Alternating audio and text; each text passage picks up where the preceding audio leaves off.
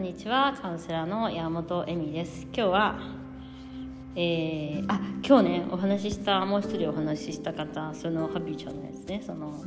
えっ、とどういうねことを学んできてるかとか話した方ですごい面白い方たちに会ったんですよ。面白い方っていうかすごく素敵な方だったんですね。で私その人とああの話したいなと思ったのがあのやっぱり話すことができてまあなんかすごいこう軽い感じのおばちゃんっていうか私よりちょっと上なんだけどすごい何て言うのかな軽い感じあのああ素敵なえのエネルギーを持っているというか素敵な感じだったんです。あの見かけもそうだしでなんかま、健康ランドじゃなくて肩甲骨体操みたいのを自分でメソッドを生み出してみたいな話だったんだよね。でなんかそれで売ってますみたいな。で全然50からやりましたっていうので私もなんかそこにすごいなんていうかほーって思わせる何かがあってでなんかそのまあその方となんかお話しする10分間とか2回ぐらいお話しする機会があってすごい面白かったんですけどその方もですね50になって離婚したそうです。でその話はすごく面白くてもうね体がついていかなくなるっていうのは体ができたからっていう言い方をしてたんですけどもう体がねできたっていうのはその体が敏感になったからなんか旦那さんといることによってもうすごい顔が腫れちゃったりとかお腹が痛くなっちゃったりとかもう本当になんかもう体がついていかないその旦那さんといることのエネルギーによってついていかないみたいになっちゃったらしいんですよ。で娘ちゃんに娘さんとかももう知っててでこう隠れてそのもう50になってそのもう体がついていかないともうもうこの人とやっていくのやでもねずっとそう思ってるらしいんですよ。45になったら離婚しよう。とか40になったらもう離婚しようとか子供まだちっちゃいからダメとかいろいろその言い訳をつけて離婚してなかったんだって。でももう体がもう無理ってなってでなんかそのずっと相談してた方にももうそれはちょっとやばいよっていうでもそれが今分かるのはその自分がそのやっぱり作ってたっていうか体ができたからっていう言い方をしてたけどその自分の体の自分の考え方がこう整ってきたら体が教えてくれたみたいな感じでもうもう絶対無理と思ってそこから離婚したそうなんで離婚する、えっと、アクションに取っていったっていう話でした。でもうするその時にもやっぱり一番大切なことは何度も言うようにお家があるかどうかっていうところなのでお家を借りに行ってその家具を整えてそのマンションを借りてみたいなそれで引っ越したらしいんですね。だからまあ一番やっぱり離婚するとなった別れるとなった時に一番大切なところはどこに住むかっていうことなんだなっていうのも分かります。でもうで別れたんだですって。でねその時にやっぱりねすごい深い話だったんだけど離婚することが私の人生の目的になっててその後で離婚しようと思った時にもう私ね娘にね「私もう死んでもいいわ」って言ったんです。って言ってもそのことが自分でショックでショックでしょうがないって言って今はねそんな風な人ではないんだけどやっぱりさ離婚することが人生の目的だったから。離婚したらね幸せになるかって言ったらね目的なくなっちゃうんですよ。なんか離婚が目的だったから。離婚したらもう人生の目的がなくなっちゃう。ですごいなと思って。なんかそうかすごいめっちゃ深いっすねっていう。だからそれがあるから生きてこれたみたいなさ。そのために生きてたみたいな。でもそれを手に入れちゃったら全然変わんなかったらしいんですよ。だから自分の人生はそこから。変わないっていうか、まあ、変わるんだけどそこで気づくんですって。だからよくさ私がセックスレス解消したからって人生が合わないですよってさもう本当口酸っぱくして言っててさそんなさあのセックスレスセックスがさあのあれじゃないですよみたいな答えじゃないですよとかさセックスがさ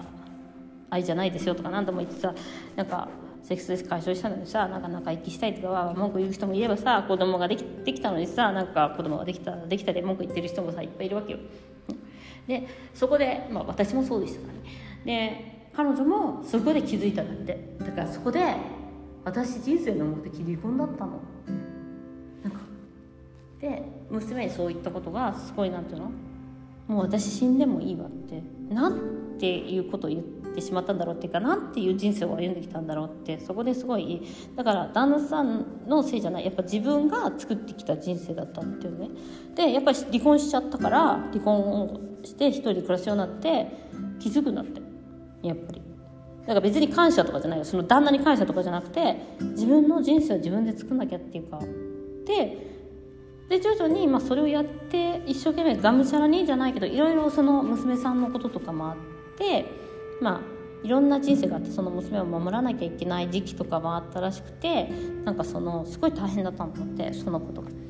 でもそれをやっていくにおいてその徐々にあの変わっていったっていうふうにおっしゃっていましたでもその方はほんとあの全てがうまくいっている仕事もうまくいってるしで7年経ったんですって離婚して7年か8年かしたある朝に起きた時にふと旦那さんのことを思い出してそんなこと一度も思ったことないのにあああの人は本当に幸せになってほしいなって思ったそうです。いや8年かかったってことよね許すのに。でそれはもちろん自分も満たしたりとか自分の好きなことをしたりとかすることによってね変わってきたんだけどでも8年かかって「あじゃあそれ許しですよね」って言ったら「ね今そういうふうに言われたらねあ許しだな」って思うあの後から思うけどなんかやっぱそれって起きたこと自分の人生の中で起きた。でやっぱりそのその時間が8年って言っててなるほどみたいな。多分セックスレスとかそういう問題ではないのかもしれないし多分あのうんなんかご主人ののお姑様ともねご一緒してたりとかまあなんとなくその無関心だったご主人様の問題みたいなのも出てくるような気がするんですけどでもそこにやっぱり自分の人生の目的が離婚であったっていうことに対する深い話。だからさある意味それが生きがいだったんだよね。生きる柱っていうかさどうにかして私は離婚して結構本末転倒な話じゃないですか。離婚したって離婚しなくたって結局できたことっていっぱいあるはずでなんだけど離婚すればなんか自分がなんかできるじゃないけど自分の目標みたいなどうにかなるっていうか幸せになれるって思っていたっていうことですよね。でもそれが無理だったっていうことでなんかあなるほどってすごい思った。時間がなるほど。なんかすごく面白くないですかそれって。面白くないっていうかなんかすごいなるほどなってすごい思わされてなんかだからみんなみんなさそのやっぱ離婚云々っていうのもねやっぱ出てくるし、えっとまあ、許せない話とかいっぱいあるんだけどやっぱ許せないとか離婚する前にね自分がそれをしなくてもできるものとか変えられることとか見方とか生き方とかって自分で自由にできるものっていっぱいあるんですよね。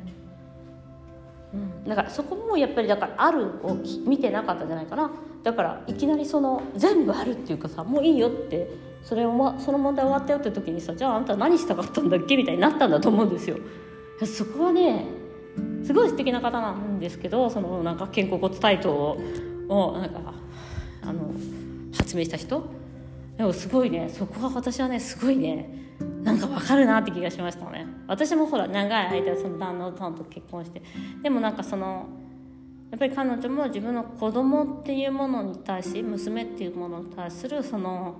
義務みたいなものとかもずっと追ってきたからっていう話をしていてなんかそこら辺もすごくね面白かったですね。話その方は。やっぱ離婚した人面白いな。で58歳なんだけどやっぱねなんかはつらつしてて50代めっちゃいいわよみたいな。もうめちゃくちゃ50代いいわよ。って私50代だってさどうしよう。もうもうそろそろなんか骨盤底筋もめちゃめちゃ弱ってるしなんか性欲も減ったしなんかドライマウスは治んねえしどうやってんだよって思ってたけどちょっと50代いいらしいっすよ。